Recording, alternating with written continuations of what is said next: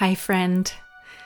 This week I spoke with author, teacher, and public intellectual Báyò Akomóláfé about the gift of bewilderment. And I so appreciated this conversation with him because I know that most of us are pushed to create certainty in our lives, especially if we're leading any kind of change making. There's such a pressure to get to an arrival point, an ideal future, to fix problems that we've identified. And at this cultural moment, Báyò often reminds us that the way that we're responding to the crisis is the crisis. And he is encouraging us to head into some new territory. He's nudging us to get lost, to explore exile, to become curious about bewilderment. So, I've got an offering for you this week, something to play with, and I hope it serves you. Here are a few reflective prompts. Scan back over your life and think about all the times you've felt most lost. See if you can distill the essential or common threads between them. What was hard about it? And consider what elements of those experiences felt intriguing, maybe even liberating. What were some of your assumptions about being lost? For example, did you tell yourself, oh, you made a wrong turn, you've lost your way, this is impossible? Or maybe one of the way you related to it was, I'm lost and also nobody knows where I am. Thank God. After you do that part, consider a place in your life right now where you feel a little lost or bewildered. Consider how are you resisting this experience? What kicks up in your body in sensations or emotions where you just want to get away and you want to get back to certainty? Where do you feel that in your body?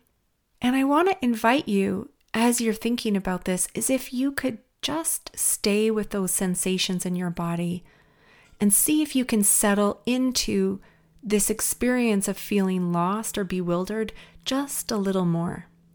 Can you pull on those intriguing or liberating aspects to being lost when you did your scan back over all those other times when you felt the same way?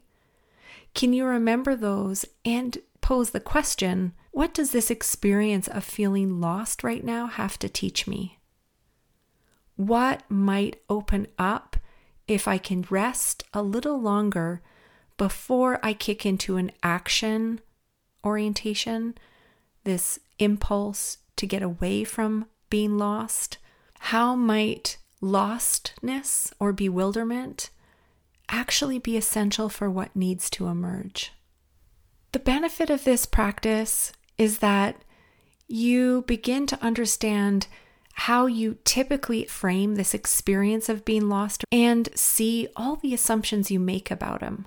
Often, many of us think that being lost is bad and that knowing where we're going or certainty is good or right. This unhelpful dichotomy, this duality, isn't serving us right now when there's so much chaos and complexity and intensity, especially in the way that we're called to lead. My hunch is that as you begin to appreciate the upsides of being lost or bewildered, you might start to pay attention to a few different things. For example, you might realize what you trust in spite of it all. You might notice an opening of vulnerability and honesty in yourself that feels refreshing, that opens you up to greater connection with others. A few final words about practice. Practice is different than a tool or a technique or simply a mindset shift. Practice is like an ecosystem unto itself. It's more like a world that invites your playful curiosity it invites you to pay attention differently. What can you learn, see, feel, sense from a new doing, a new action. What you'll experience will be different than me or a friend who does the same practice.